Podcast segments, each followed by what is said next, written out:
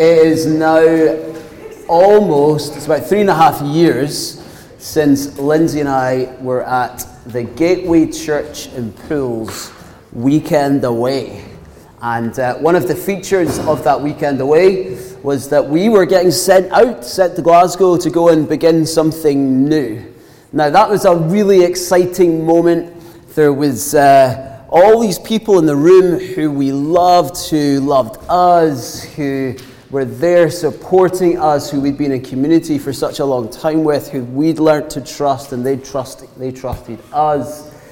And it really was a powerful moment. People gathered around us, laid hands, and prayed for some time as the Spirit of God just ministered to us. But it was only a couple of weeks later that we were in the car, me, Lindsay, and Annabelle, who was about 18 months old. And we're driving up the M6, looking at each other, going, What are we doing? We have no team. It is just us. We're going to turn up uh, to a flat in the middle of town. In fact, we didn't even have a flat by then. We had to go and stay with relatives for a couple of weeks. Basically, we had nowhere to lay our heads.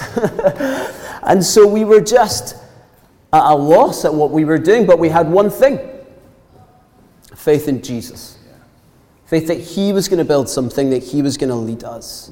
And we had to really draw on that. And the reason I'm telling you about that story again, again, is that all of us are about to step into a moment like that. That's what it feels like to me as we approach this new season. We need something miraculous. We need God to turn up. We're going to push ourselves by God's call into a place where we need God to show up for us. Are you okay? You finished your banana, that's great. Why don't you go and join the kids? Look, there's Lydia. I'll catch you at the end. A what? A snack. Why don't you grab a snack at the back? And that was a very clever tactic. Where did she learn that from? So we had uh, a couple of words as well as we went. And one of those words that was given to us was about stepping stones. It was a prophetic picture.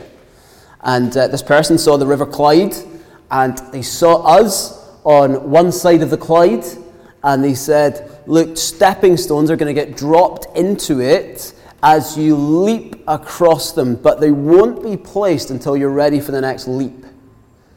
And so we look back and we think, man, there's been a couple of those stones laid down as God gathered a team, a team of wonderful people, like minded people, full of a similar heart for what they believed God was going to do in the city.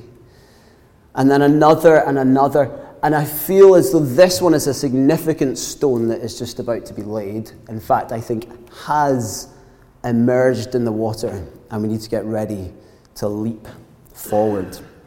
I'm going to get there, but I'm going to preach Romans from Romans 11, 33 through 12, 13. Okay, I'm just going to keep you holding on. And um, I'm going to read from this text because I think it can really help us think about why we're doing what we're about to do. So, chapter 11 verse 33. If you have a Bible with you, please do open up. Oh, the depths of the riches of the wisdom and knowledge of God. How unsearchable his judgments and his paths beyond tracing out. Who has known the mind of the Lord? Or who has been his counselor? Who has ever given to God that God should repay them? For from him and through him and for him are all things. To him be the glory forever. Amen. Therefore, I urge you, brothers and sisters, in view of God's mercy, to offer your bodies as a living sacrifice, holy and pleasing to God. This is your true and proper worship. Do not conform to the pattern of this world, but be transformed by the renewing of your mind. Then you will be able to test and approve what God's will is his good, pleasing, and perfect will. For the, by the grace given to me, I say to every one of you, do not think of yourself more highly than you ought, but rather think of yourself with sober judgment, in accordance with the faith God has distributed to each of you. For just as each of us has one body with many members, and these members do not all have the same function, so in Christ we, though many, form one body, and each member belongs to all the others. We have different gifts according to the grace given to each of us. If your gift is prophesying, then prophesy in accordance with your faith. If it is serving, then serve. If it is teaching, then teach. If it is to encourage, then give encouragement. If it is giving, then give generously. If it is to lead, do it diligently. If it is to show mercy, do it cheerfully. Love must be sincere. Hate what is evil. Cling to what is good. Be devoted to one another in love. Honor one another above yourselves. Never be lacking in zeal, but keep your spiritual fervor, serving the Lord. Be joyful in hope, patient in affliction, faithful in prayer. Share with the Lord's people who are in need.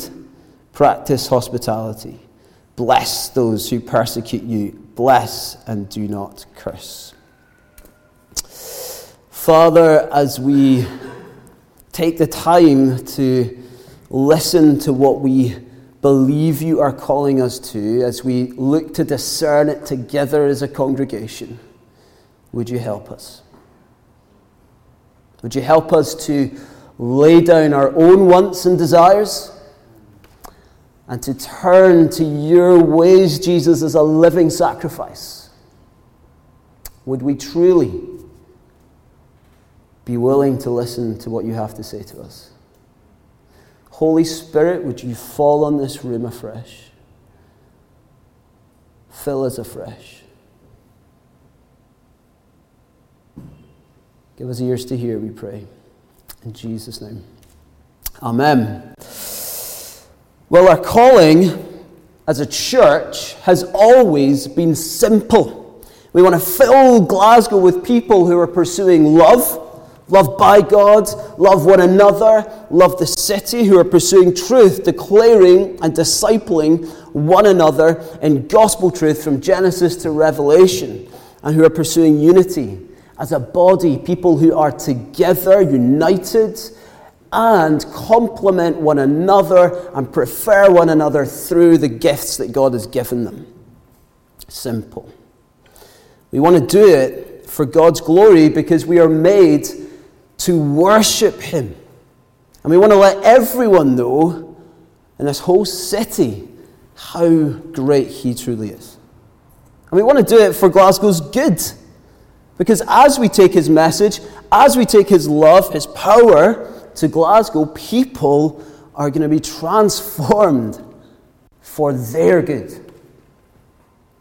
In other words, we want to see the kind of praise in Paul's heart that he puts into the hearts of the Romans here, and we want to see put into the hearts of Glaswegians. So Johnny and I were chatting in December and we started to have one of those conversations. You know, one of those conversations, what if conversations? What if? And we started to talk about our grace communities. So I think we've got a picture of our grace communities that we can pull up um, where they are around the city. So you will see that there are three grace communities in the southeast, and there are three grace communities in the northwest. Now we started going, hmm, what would it be like for us not to all gather together centrally, but to think about gathering in the southeast and the northwest on a Sunday. Now, we weren't really taking ourselves too seriously at this point. We thought, eh, I mean, we're not a big enough church to do something like that. We don't have the resources to do anything like that. The next day, uh, Stu sends me a message. He says, uh, I think God's given me a picture and I want to share it with you. It's really one for you and Johnny as elders to discern. Um, but let me, let me buy you lunch and we'll, we'll chat it through. So that's what we did. I got a great lunch out of it too. Happy days. And he describes to me this word that he has of a vine, which is growing up a trellis, but it's not growing straight up, it's growing in the path of least resistance, was the phrase he used, to the outer parts of the trellis, not straight up, in different directions. He said, I wonder if that's about where we're supposed to meet. That was it. We had a good old discussion about what that might be, but that was it. And Stu has he's been around churches for a while. He understands the prophetic gift very well. So he knows this is a this is a kind of high bar of weighing a prophetic word. So we went away, Johnny and I have been chatting and praying about it for months. In the meantime, in January, I was invited to uh, this gathering of pastors, and we basically went round a big room for two days telling our stories of what God's been doing in our lives recently and our struggles, and then we would pray for one another. And as I was praying in one of those meetings, God gave me a picture. There's a picture of a jigsaw. And it was a bit odd. I'm not really great at jigsaws, I'm not really into them. Ask Lindsay if we do a jigsaw together. Three quarters is done by Lindsay. And it, the jigsaw had been completed in the middle. But I was stuck. I was holding a piece above the middle, and I, I just couldn't couldn't place it. I could feel myself getting really frustrated. And then suddenly, I felt like I was shown an edge piece. And I started to build together the edges. And eventually, the edges all came together and it started to come in. I thought, oh, that's interesting. Maybe that connects to what Stu has already brought. Much more recently, I got a message from Lewis Mitchell, who had had a word on our prayer night after we'd fasted together not long ago. And he said he had this picture. We always seem to get pictures in our church, don't we? Seems to be the way God speaks to us. Interesting. Anyway, um, we, we had this, he had this picture of, of kind of uh, orange glow, an orange glow, which was like a big circle around the city centre. Not in the city centre, but around it, around Glasgow. And he said, as you zoomed in, actually, it wasn't one big circle, it was lots of smaller circles. And at this point, Lewis had no idea about any of this. Same thing when Stu spoke to us, he had no idea. And again, it just felt as though that was confirmation from God to say, Yeah, I'm, I'm saying that I don't want you to only think about one central gathering and planting churches, like we've assumed for this mission, but that perhaps we're moving into a new season where we're thinking of smaller gatherings around the city rather than one large one that plants lots of churches. So, as an eldership team, the two of us, we have been praying, praying, praying, praying over these words. And as you know, we've been looking for buildings at the same time and trying to work out what's going on there. But we really do feel as though we are being called into a new season where we will be about building churches of 60 to 80 who plant churches of 60 to 80. We want to begin in the Northwest as a whole church, consolidate, and then wait on God to build the teams that we need and to build us up, particularly in leadership before we then send out others, send out a good chunk of the church, probably about 40% of us, to the south of the city. Now, I'm going to get into some more uh, detail on that at the end, but I want to just take us through Romans before that. One thing to mention first is this isn't a model set out for us for every church. We don't believe this is every church's calling. But we do believe this could be our calling as a church. And I love that it correlates with Jesus' relationships. That Jesus, for most of his ministry, had about 70 followers. He had about 12, he had 12 disciples. And he had three who he was very close with. And we would really be organizing ourselves in that way about 70 on a Sunday, about 12 in grace communities, who would be the grace communities gathered around that 70. And then we would encourage you, and we don't organize this for you because it gets a bit weird, but encourage you to go deeper with three, like Jesus did with James, Peter, and John. Now, from this passage, I just want to point out a few reasons why I think this change is going to be God's goodness to us as we take this next big step, as we take this leap. The first thing is that it will help us one another. We are committed to building relationally. We're not interested in putting on a big event that people can ghost in and out of. When I read the New Testament, I see people saved, added, and matured as Jesus' disciples in relationship. Not through a great show with all the razzmatazz. And I believe those relationships are irreplaceable. This point in history, we must keep pointing out to people that no app, no YouTube streaming, no time in the hills appreciating God's beauty can even come close to the building up we do than one anothering. Over a hundred times in the New Testament, there are one another references. But we need to be honest about something, about where we're at as a church. The bigger we have become, the more we have struggled to maintain genuine relationships, particularly coming out of COVID. Second thing it will do is, is, that it will help us show up and build up. Those of you who remember the early days, we need to be careful we don't reminisce in such a way where we think they were glory days. It was hard going. But you will remember if you were there how quickly we were getting to know each other. Sure, it was cut off after just over a year uh, when the pandemic came along, but until that point, there was barely a person who arrived at the church that didn't end up in a grace community or who wouldn't get a message to say how much we missed them, even if they couldn't, just if they couldn't make it one week. It created a culture of showing up and building up.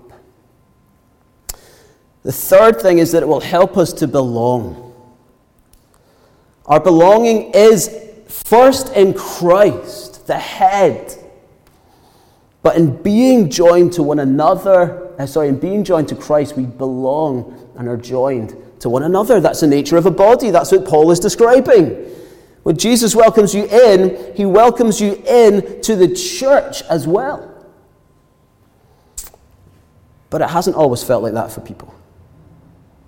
The experience of people showing up recently, I would imagine, and in conversations I've had, that it's been more difficult to feel like you belong. In the past year, we've had people come and go, and by nature of being a church of about 130 people who would say that Glasgow Grace is their church, but then only about 85 on a Sunday turning up, it means that we don't do community as regularly and in, as a, a committed a way as we would like. And actually, a part of the problem there is not always with the people who don't turn up. Sure, we can preach, we can say, come on, you need to turn up more, but actually it becomes more difficult for people to turn up because they aren't as known, they don't feel as valued. They don't feel like they belong. And actually, Paul says in 1 Corinthians 12 that we are indispensable. Do we still believe that as a church? I think it's becoming more challenging to believe that. So, maintaining those kinds of relationships is becoming more difficult the bigger we get. And actually, the further we live from one another, which is natural as we build something centrally, where people are gathering from all corners of this city, it's difficult to be in deep relationship with people who live 40 minutes from you. It's just the way it is. I also think it's going to help us to grow in humility. We want to invest first in Christ like character, not in competence. A character full of the love and the humility that Paul is pointing us to here is the type of character that causes us to be the living sacrifices of praise He wants us to be, that God wants us to be. Humble and loving like Christ.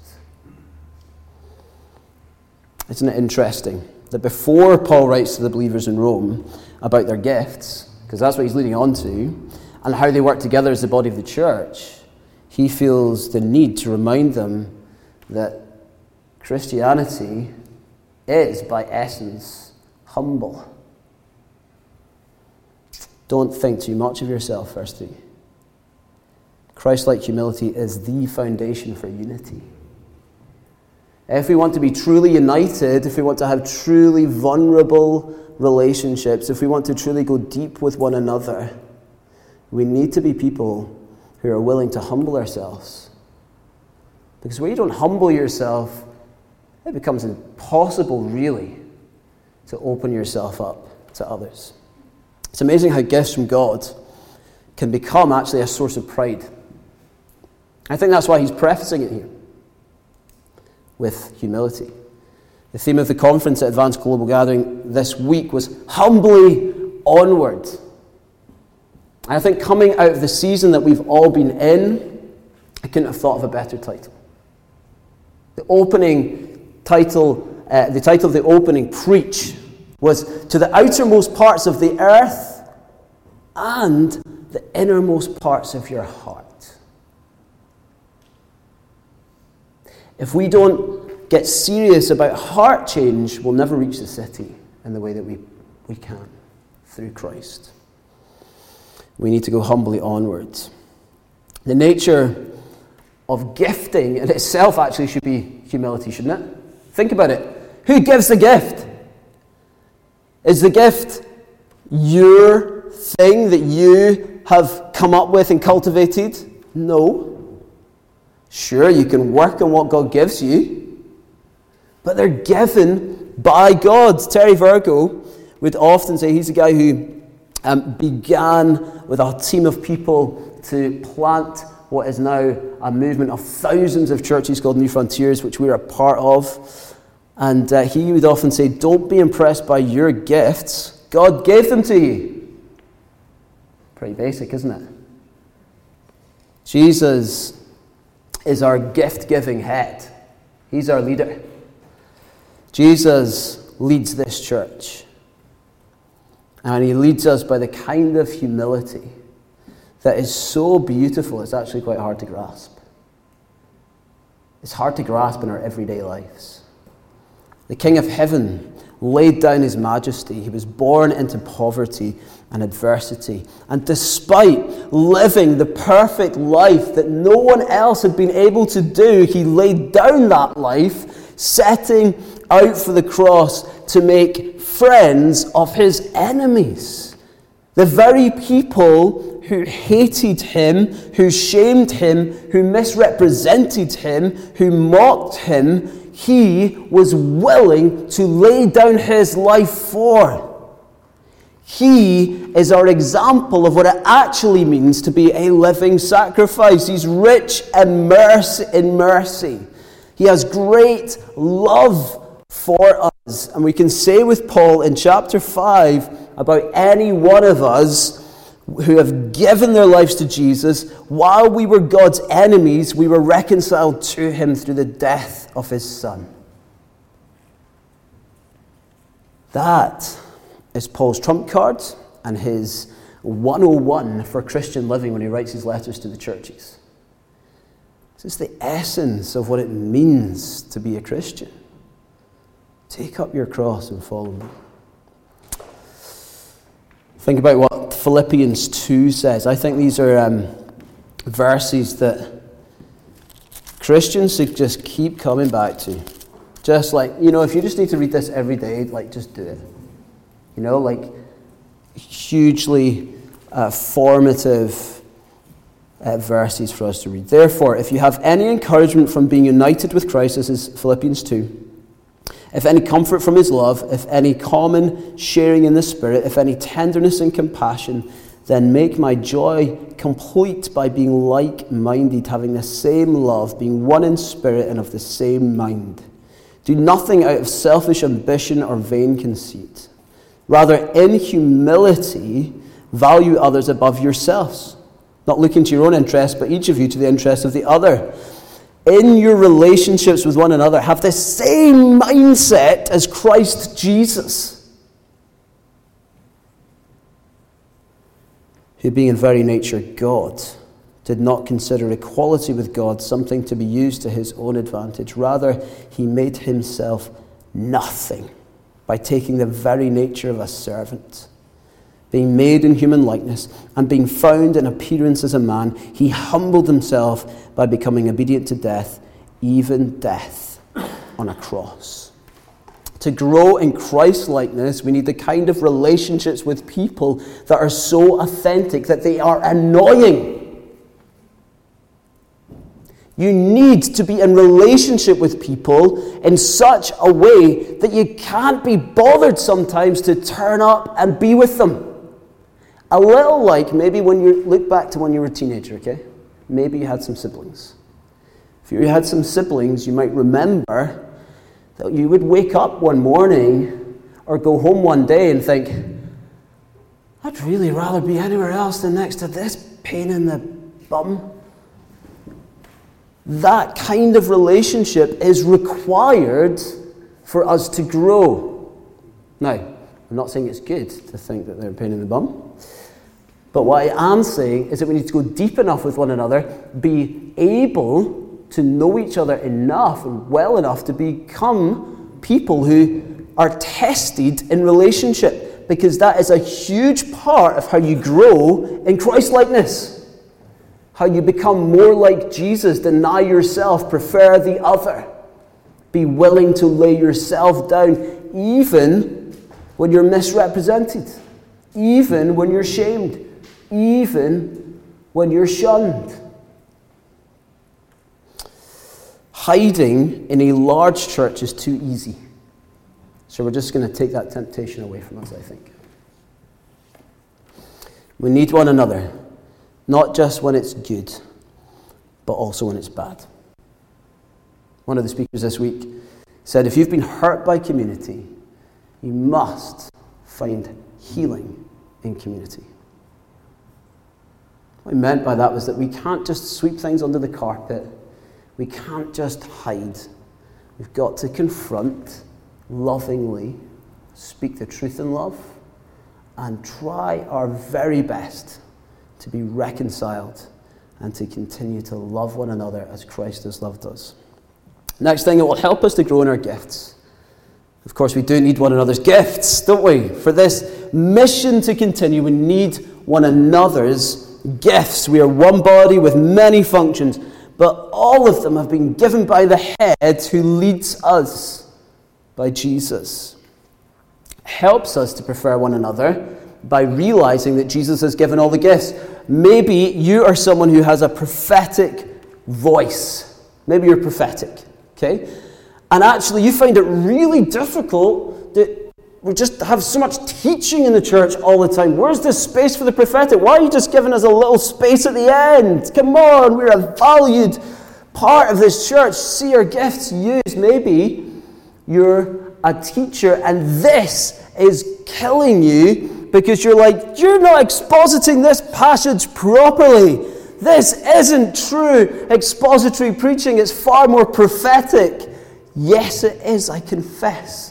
Sometimes we need that. We're not going to we're not going to like ignore the truth. We're not going to twist anything just so that it works for us. But we are going to make sure that all the gifts are valued. We are going to try and be a church that as we exposit Scripture, as we try and understand it, go more deeply into it, and we discover its truth, but we'll discover simple truths like eagerly desire all the gifts, especially prophecy. And that means doing it, not just listening about it. In other words, I could name dozens of gifts in this room, and I could probably guarantee if you have a particular gift, that one or that one or that one will annoy you at times. We must, as Christians, as a kind of prophetic voice to the culture around us that has been so ingrained in expressive individualism, this idea that we just follow our heart and do whatever we feel whenever we feel it without any sense of responsibility to the communities we belong to, we must find a way of preferring one another in our gifts, being the body of 1 Corinthians and Romans 12. True authenticity is found when we conform to the image of Christ. And we can do that together in our gifts under the head as one body. But you must appreciate one another's gifts. For our gifts to flourish, we must, we must keep encouraging the other who has a different gift from you in order for us to keep going on together. In smaller communities, there's going to be more opportunities to do that. We were at Preach Prep today. We had three excellent preachers, and I mean it, they were brilliant. I'd love to get all of them preaching. I don't think we could do that if we just kept one central gathering. One way that we can do it is sure, when we start as two gatherings, I'm going to be going across both congregations if that's the way that God leads us to do it. But we will also have lots of times where one congregation will have one preacher and one congregation will have another. And it will help us to grow in our gifts and help us then to multiply to the next one and the next one and the next one. And hopefully, we see Glasgow filled with communities of gifted people of 60 to 80 who can take those gifts to different parts of the city and then go and tell people about Jesus, see them come in and witness what Christian community, this humble, loving, gracious people, actually looks like. And it will help us to grow in our mission. Okay, I confess, those of you who are sharp when it comes to teaching, it is not in this passage. Okay? But it's all over Romans. Paul famously declares the good news about Jesus and says in chapter 1 I am not ashamed of the gospel, for it's the power of God for salvation to everyone who believes. And he even says in chapter 15 that he is keen to go to preach the gospel not where Christ has already been named. That's an interesting phrase, isn't it? That one kind of gets me in the heart, to be honest. Now, I don't think that we did the wrong thing necessarily by gathering centrally to begin, with. I actually look back and think, no, I think that was, the, that was the right thing for a season. Because look who God has gathered, and look at what we could do now. But I do think it's time that we pushed into the areas where there is no gospel proclamation in the city, where there are not gospel centered churches who proclaim the name of Jesus. I think it's time for us to do that. There's a glorious quote, um, which I quoted to a few guys a couple of weeks ago who will recognize this, from uh, a Dutch theologian and former Prime Minister of the Netherlands. There is not a square inch in the whole domain of our human existence over which Christ, who is sovereign over all, does not cry, Mine. I believe that we need to take that posture in the power of the Holy Spirit about Glasgow. Not because it's ours, but because it's Christ's. Because it belongs to Jesus because we want every single part of this city to have the glory of God revealed to them. May Glasgow flourish by the preaching of His word and the praising of His name. I was going to get it wrong, so thanks. We want the gospel in every sense of its meaning to come across Glasgow.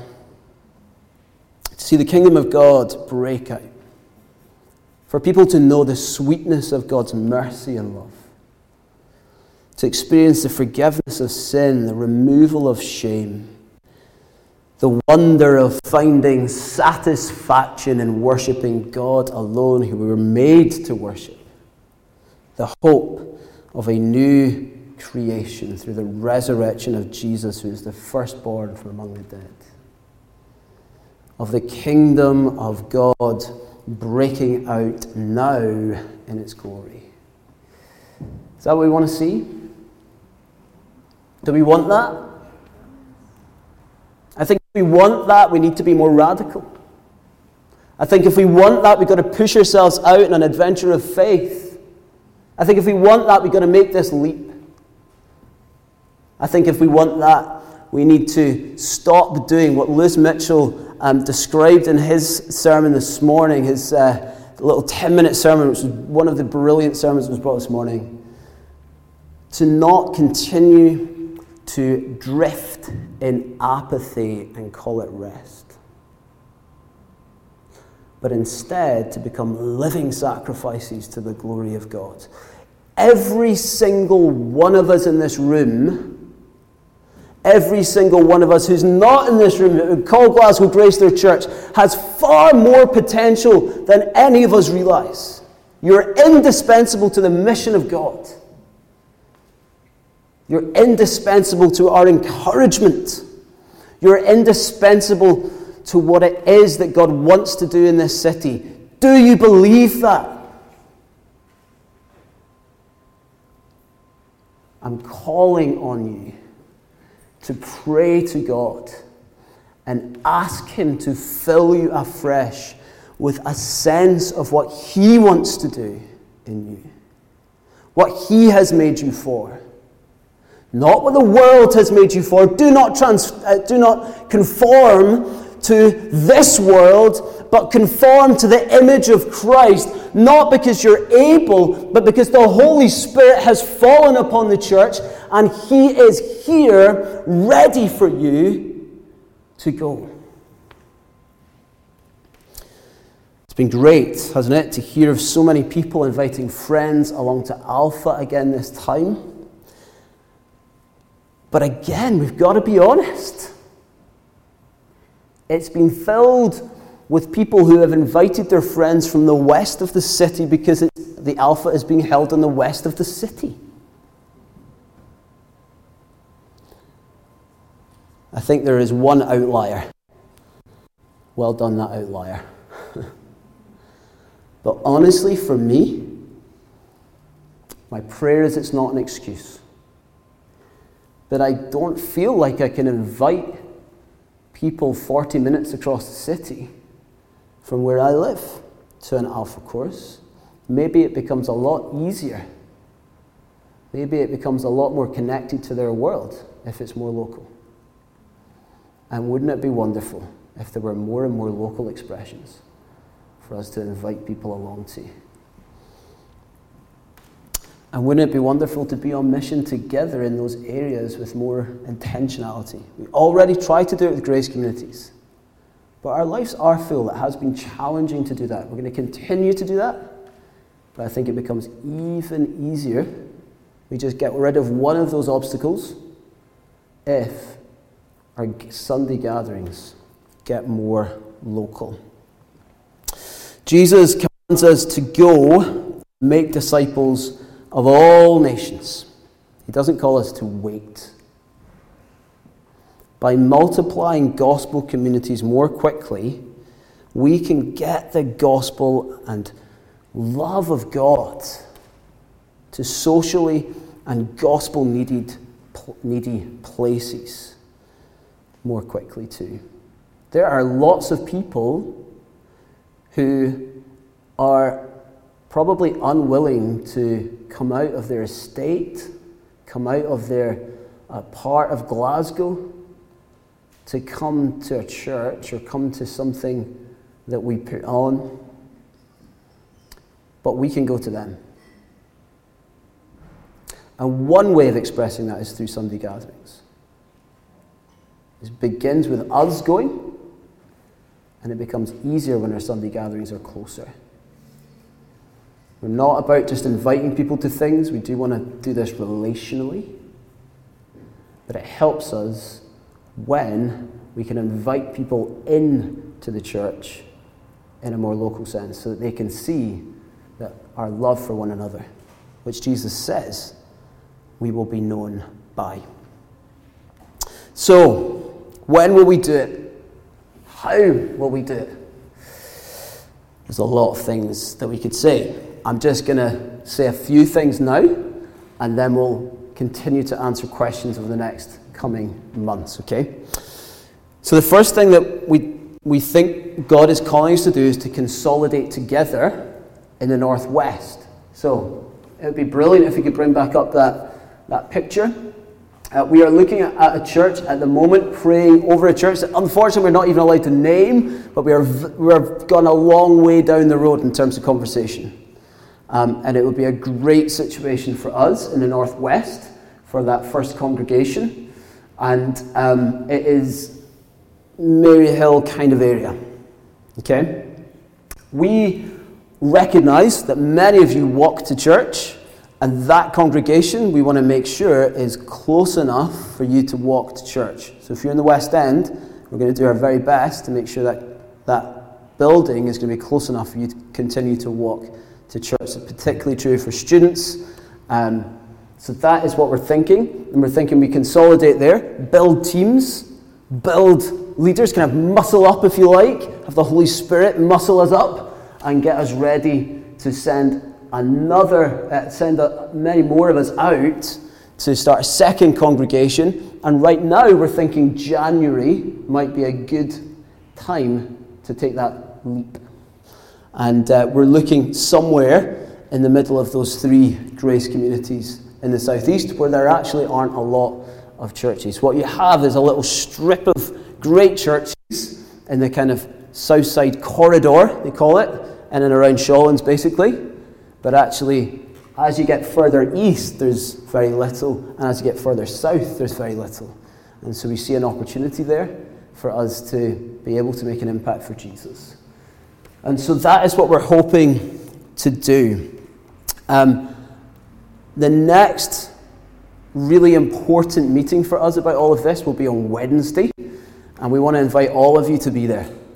We want prayer, we want you to prepare in prayer. Ask God to bring prophetic words. Ask God to prepare your hearts for, for worship and mission, because mission flows out of worship. Ask God to fill you with confidence, not in your own ability, but the, the power of the Holy Spirit. I look out in this room and I think, man, there are so many people in this room who don't realize it yet, but could be involved in leading and planting and starting congregations, building them up encouraging one another, and, and having extraordinary communities that make a big difference in their areas. I really believe that. So, that is it for now. but many more things to come. You'll have all sorts of questions about teams and how we do that, and who, who leads what, and who's in which congregation, and all that kind of thing. Praise God, we've got time to work that out. Okay? But we'll work it out together in time, and uh, I'm looking forward to all these conversations. Father God, we just humbly give this to you. We say, Lord, uh, would you lead us? Would you help us? Would this all be for your glory? And Glasgow's good. Would this truly see people transformed by your grace?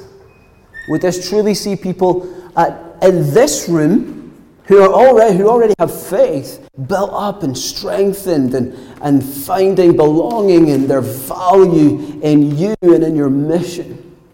But would it also uh, lead to many people coming to faith?